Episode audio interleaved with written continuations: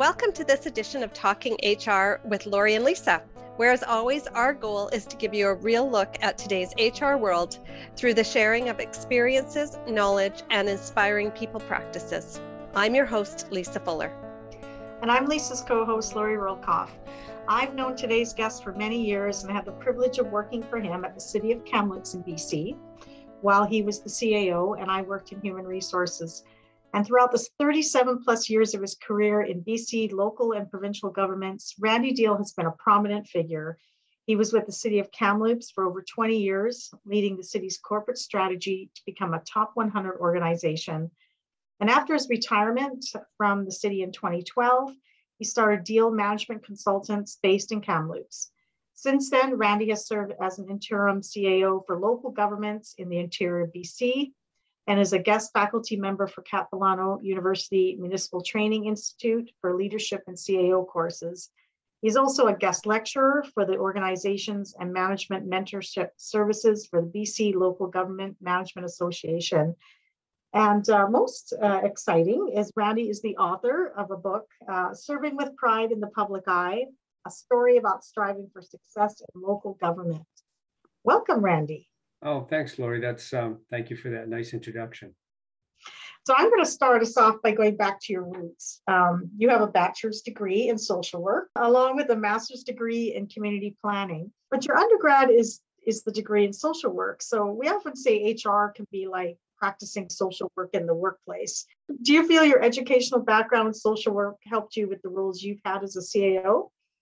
I really believe very strongly in that. There were a lot of uh, a lot of skills I learned and knowledge that I picked up uh, in social work that really uh, helped guide me in, I think, being uh, being relatively successful, though that's a relative term. Uh, I, I, can point to maybe three areas that it really helped me, and one is uh, the training I received in psychology and in community dynamics is critical. Uh, if you're going to work in communities, you've got to have that psychology. You've got to understand people and you have to understand communities. And it gave me that. And it taught me how to deal with people uh, in, a, in a positive way most of the time, uh, not all of the time, rather than in an adversarial manner. So I really learned a lot of uh, a lot of knowledge and skills about people and communities. The second thing it gave me was uh, communication skills. I was trained in group work and individual counseling. Uh, and through those processes, you really learn on, on how to motivate people and help people work effectively together. And the third thing, and it's becoming more and more critical, I think, for uh, for professionals in the workplace, is how to handle stress. And in in social work, uh, my training was absolutely critical for that. I was a child protection worker had the highest caseload in the province in northern BC. 90% of my caseload was First Nations, and I had absolutely no resources.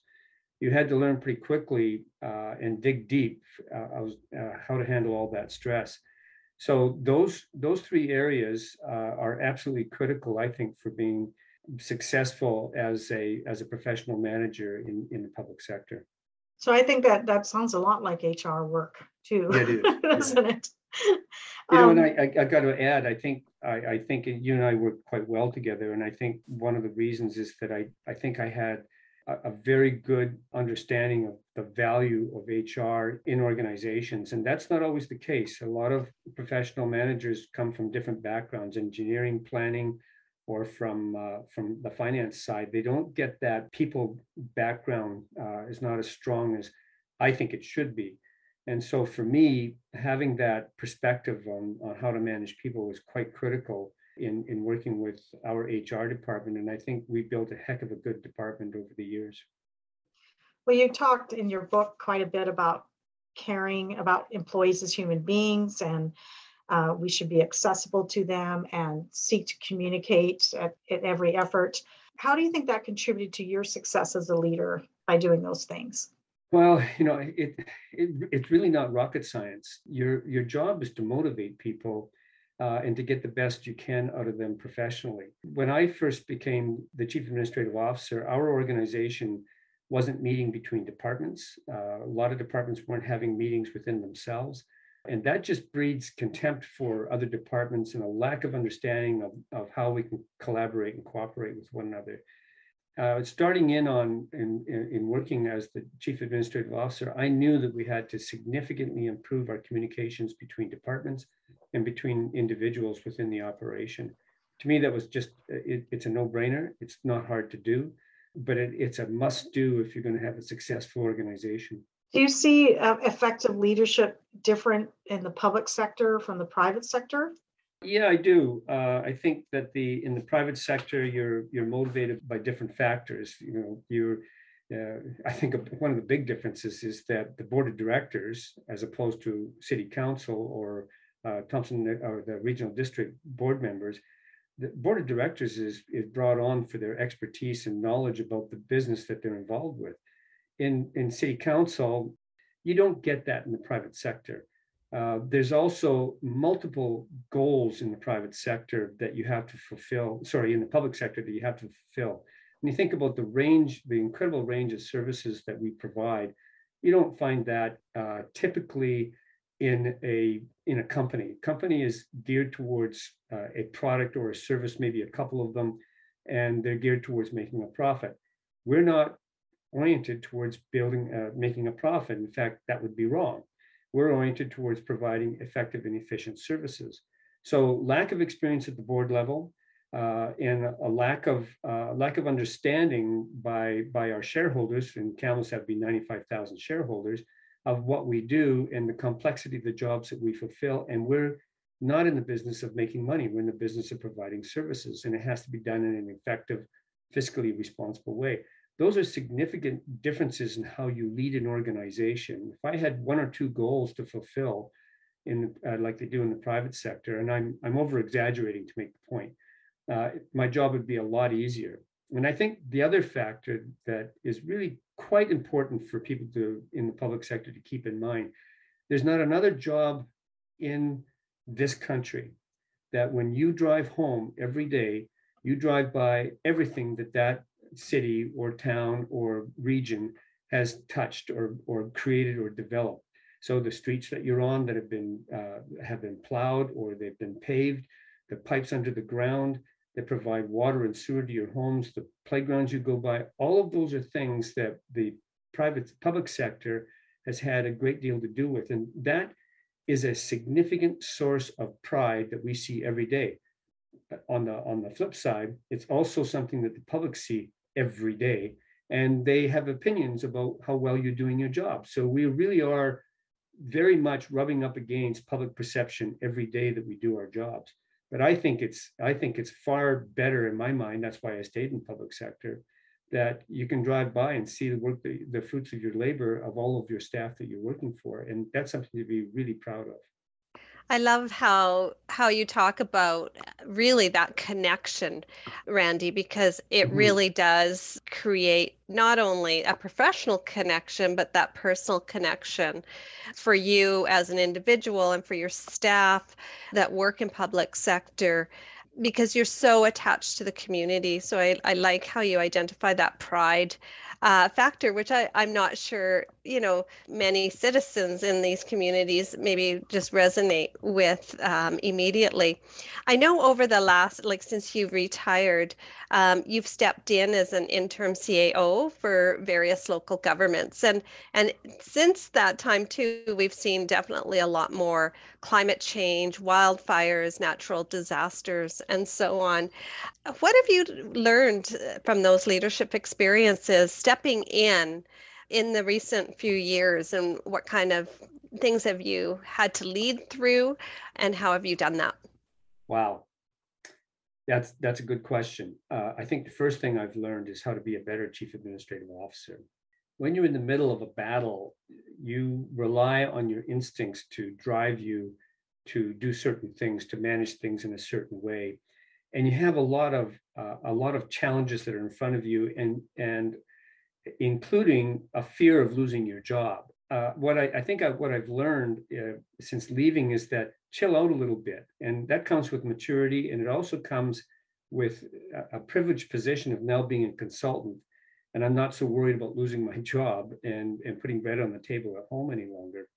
So what I've learned is that it, I think it's really important to be more important to be professionally uh, upfront with with your political masters than perhaps I was at times throughout my career. Uh, so that that's been a, a big change, and and I've been able to uh, uh, really incorporate that into my practice. It also helps when you've got a tremendous amount of experience under your belt, like like I have now, uh, and I've got a little bit of silver in my hair that I didn't have before, and uh, I look a little older. And uh, with that comes the perspective: oh, he must be wiser. he look at all the experience he's got, and he's older, so he must know what he's talking about. Uh, that's not always the case, by the way, but that's how people view you when you're younger and you're new into the game or you're just in the middle of your career. You're not necessarily trusted the way you are a little later on. Uh, so I, I think uh, with all that experience, I'm able to be a little bit more upfront with politicians. And I think I'm also able to understand uh, some of the challenges that the people who work for me are under far more uh, more so than what I did before, even though I have this social work background, you're in the middle of a battle every day. And I think now I'm able to sit down with people and say, tell me what's going on.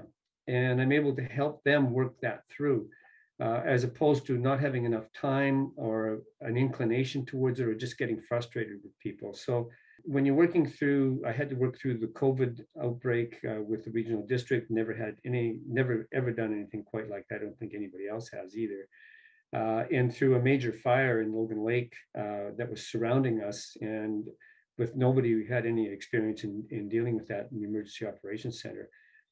Big, big learning curves in both situations. And I really learned uh, how to keep people on board and get them to listen to you and then you to listen to them. So th- those are big changes. And I wish I'd done a little bit more of that when I was the chief administrative officer. So, in your book, Randy, which you published in 2016, you wrote that you wanted to provide hope and guidance to administrators and their political partners. Um, what are you seeing right now in the local government environment that appears to be their greatest HR related challenge? Over and over again, I see mistakes being made and the wrong people being hired, uh, and then uh, no uh, management of those people in terms of uh, performance reviews and uh, and making sure that that is done on a regular basis. The other thing that I see on the flip side is the is the professionals out there. I see professionals that perhaps are getting into positions too early in their career, or they're uh, they're in their position and it goes to their heads, and they uh, they need to manage themselves more effectively, and they're not they don't. there was one that uh, got hired and he's got a closed door policy and I'm and I'm just shocked by it like how what century are we in here? Uh, and I see a lot of that and there's no mentorship with a lot of those people. That right now when I first started working in the public sector there were 20 jobs uh, uh at any given point in in the province today uh, you looked yesterday there are 500 local government jobs local government only that doesn't include the federal government or the provincial government. That's strictly local government. 500 jobs in British Columbia. That's a paradigm shift in terms of the number of people looking for work. That's caused by the baby boomers like me retiring, population growth, and a lot more responsibilities and programs being dumped on local governments that were never there before. So the demand for services is higher and there's more jobs available for people out there. So there's a lot of newcomers getting into the jobs that aren't properly trained, uh, they don't continue their training later. They get the title and they think that's it, and it's not. I think uh, you got to read, you got to go to conferences, you got to take courses. You continue. You need to continually learn every day that you're working about new ways of doing business and keep an open mind. I think I wrote the book because of that, because I saw people getting into their jobs and not extending themselves to to learn uh, new things and to and to listen to people that maybe have more experience than what they had. I think that's pretty important that people understand that that it's just the beginning and it's a lifelong venture uh, of learning uh, every day. And going to co- professional conferences is one thing, but taking courses and and and developing honing down your skills is a totally different matter altogether. Conferences just don't cut it. Yeah, I agree. I think the world is evolving so regularly and you know you have to be adaptable and flexible and and the pandemic really i think awoke many people in in that manner to you know always be learning whether you're learning new technology skills because we've all become very proficient with technology um, more so yes. As, and recruiting is becoming very hard for all employers and in the past, public sector, I think, used to have a bit of security around it. You would get good pay, you get good benefits, good pension plans. But now the world's really anybody's oyster. Um, they mm-hmm. can live anywhere, work anywhere on their own schedule, on their own, you know, time. What what do you suggest for local governments to really help with maybe the recruitment challenge? And what strategies would you use if you were going back or or giving advice to a young CAO or or somebody entering that profession? Big question. I, I don't have uh, a lot of tools in my kit to to uh, to suggest major shifts other than uh, have a well-designed interview process. So people who are applying for upper level jobs need to know how to write. They need to know how to speak and do presentations off the cuff. Uh, they need to uh, have a variety of really in-depth questions asked of them so that it's not just, you know, tell me what your strengths and weaknesses are. That's an easy one. Everybody's aware of it and everybody's prepared for that one. And I think one of the things that uh, I did at the regional district in Logan Lake recently was I had involved the, the staff in the interview process. So uh, we had staff appointed um, that would sit upwards of about 10 staff. And so we would, uh, the council and, and I would interview the candidates separately. And then the candidate would get interviewed by the staff. And it was really a fascinating process uh, that, and we compare scores. And it was a fascinating process and a good dialogue that happened afterwards. And when you think about it, the staff are the ones that have to work with these people and they need to feel that there's a good fit uh, personality wise and and they need to have an opportunity to have a say. But i'm interested in knowing what they have to say. And in both those cases there was some valuable uh, exchanges of information between the, the decision makers the politicians and the staff. And i think that's a great way to go uh, in terms of understanding it. So randy what would you suggest for someone who's thinking about a career in the public sector possibly becoming a cao at some point yeah, uh, interesting question. Um, first of all, I think you've got to really want to do it and you've got to really understand the challenges that are out there for you. Don't just step in there thinking this is going to be a piece of cake. And you know, I don't mean to demean people, but I've seen private sector people uh, step into the public sector thinking it's going to be a piece of cake, and they very quickly learn that it's not, and they don't last. So, and I've also seen public sector people do the same thing at the lower levels, apply for upper level jobs and find out this is pretty demanding of my time uh, and I don't want to give it. So be aware of the of the challenges of the position, both emotionally, so, uh, socially, and psychologically on you, and the impact it's going to have on you and your family before you start thinking about doing it. So talk to uh, talk to your network and talk to other CAOs about what it's like. That's number one. I think the other thing is don't go for the money. I've seen so many young people go for the money and they take jobs on that they're totally unhappy with. Well, that's not going to make them very rich in their lives. And they're going to fail eventually if that's what they're doing. And don't be afraid to take that risk. Sometimes you have to take a backward step to move forward. In a lot of ways, I wish as a CAO that I'd had a senior management experience in a smaller, smaller town and had a broader understanding of the organization uh, as a whole because in larger centers, you, you're, you're going to be honeycombed in, in one particular sector and you won't understand all of the uh, services that are being provided. So it's, it's a great training ground. I think those are the key things.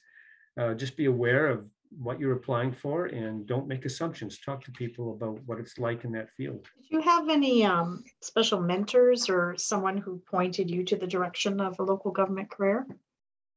No, um, I, I, mine was accidental. I was with the provincial government and they kept moving me around. I ended up in Victoria, which I didn't want to be. And I saw a job come up in uh, Kamloops, uh, which I had lived there before.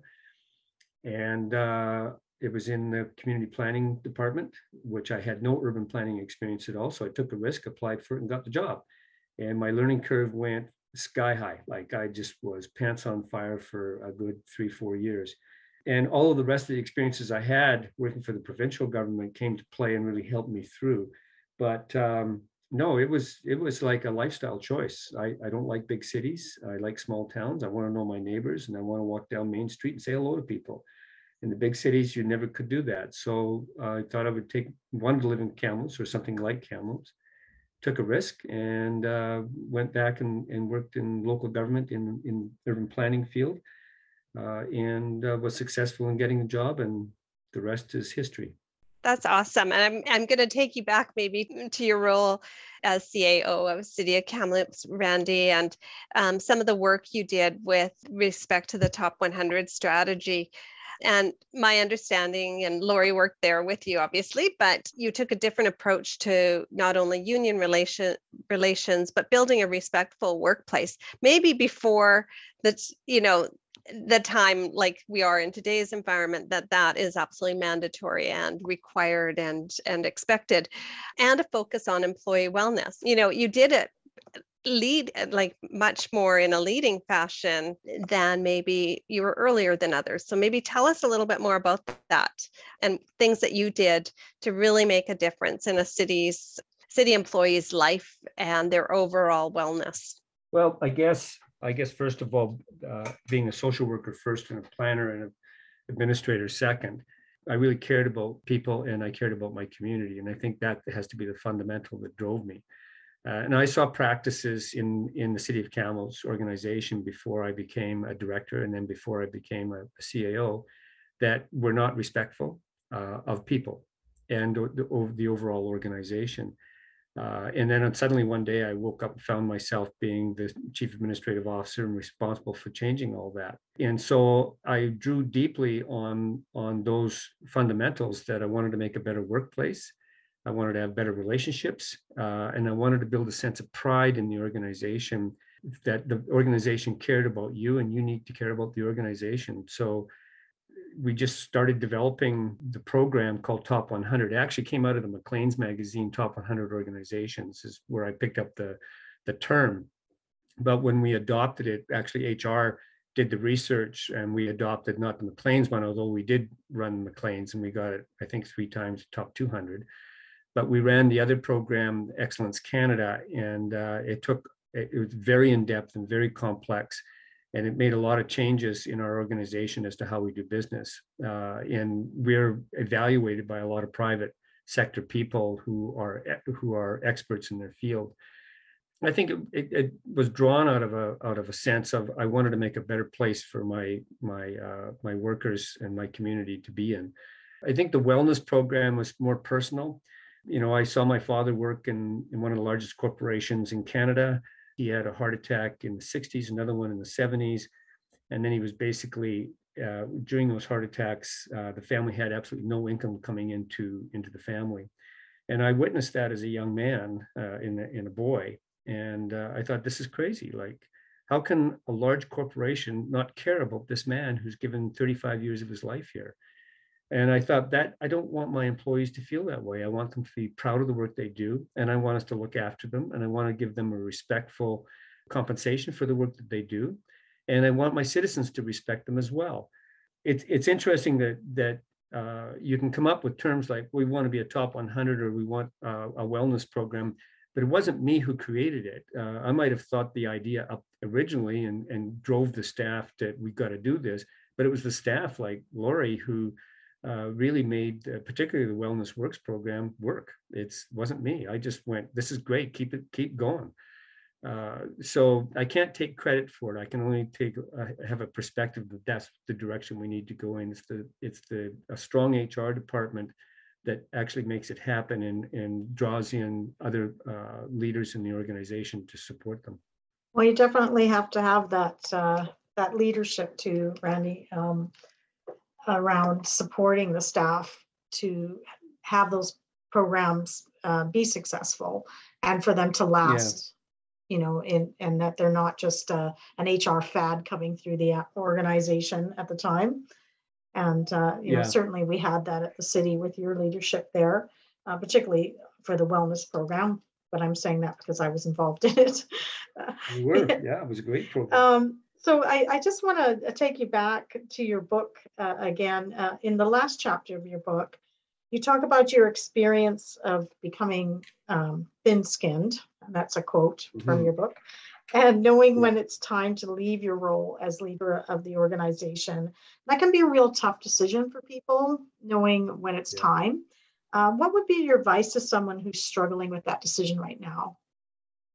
Yeah, you know, it's it's always in hindsight easy to look uh, at others who have stayed too long and what happens to them emotionally uh, when they are suddenly unceremoniously kicked out of the organization because they stayed too long.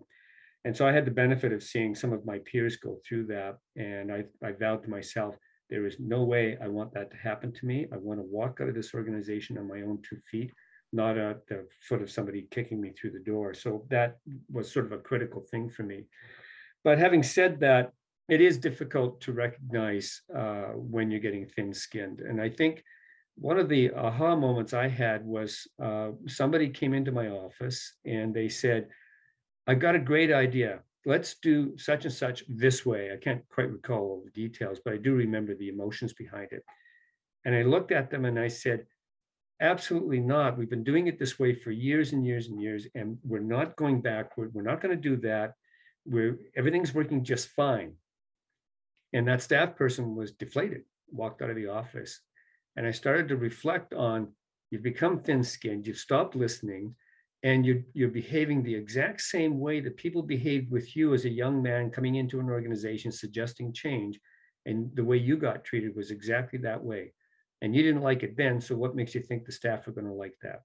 So it was a real aha moment for me that the organization had become me, and it was time for a change. It was time for me to leave, uh, and that was tough. But having said that, it, it was easy for me to do so because I had such a great benefit package. I could go out the door with a with a really nice pension and and in a respectful way.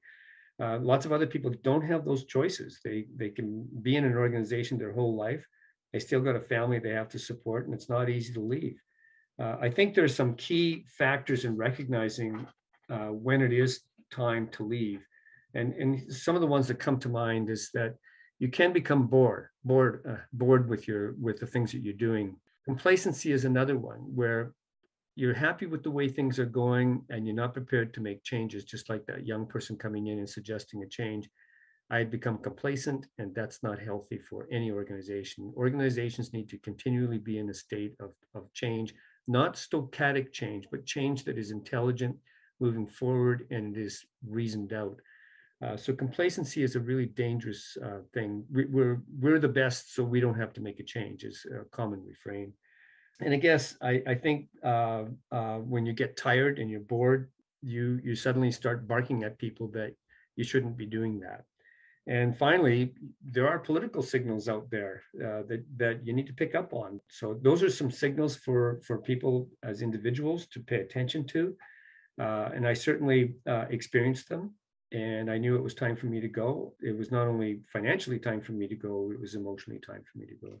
Having that awareness is so important um, as well because I think it even as individuals, no matter what stage of our career, we can continue learning and growing. And sometimes having that self awareness Mhm. to leave one role in an organization, no matter what stage of career you're at, and then moving on to do new and different things also can reinvigorate ourselves. And it doesn't mean that you have to stop contributing. It just means maybe it looks a little little different as well. Yeah, I think uh, self-awareness is uh, is a pretty important tool for uh, for for being a manager, a senior manager, or a manager in our in an operation, uh, because we're being we're being pressurized so much. You need to be very self-aware of how that's affecting you, uh, your workers, and uh, and your family, and the people that you report to. So Randy, when you look back now, all, all the years you've had in the public service, and, and what, to what extent has your experience matched the expectations that you had as that person Oh, coming into? I had a wonderful career, Lori. Um, I have no regrets for any of it. I mean, I, as a young man, 24 years old, having to apprehend uh, children and make life and death decisions, that was really tough. But boy, what a great experience that was. Uh, I also worked in uh, with prisoners' families in Vancouver and wondered every day I walked into a house whether or not someone was going to kill me. Hmm.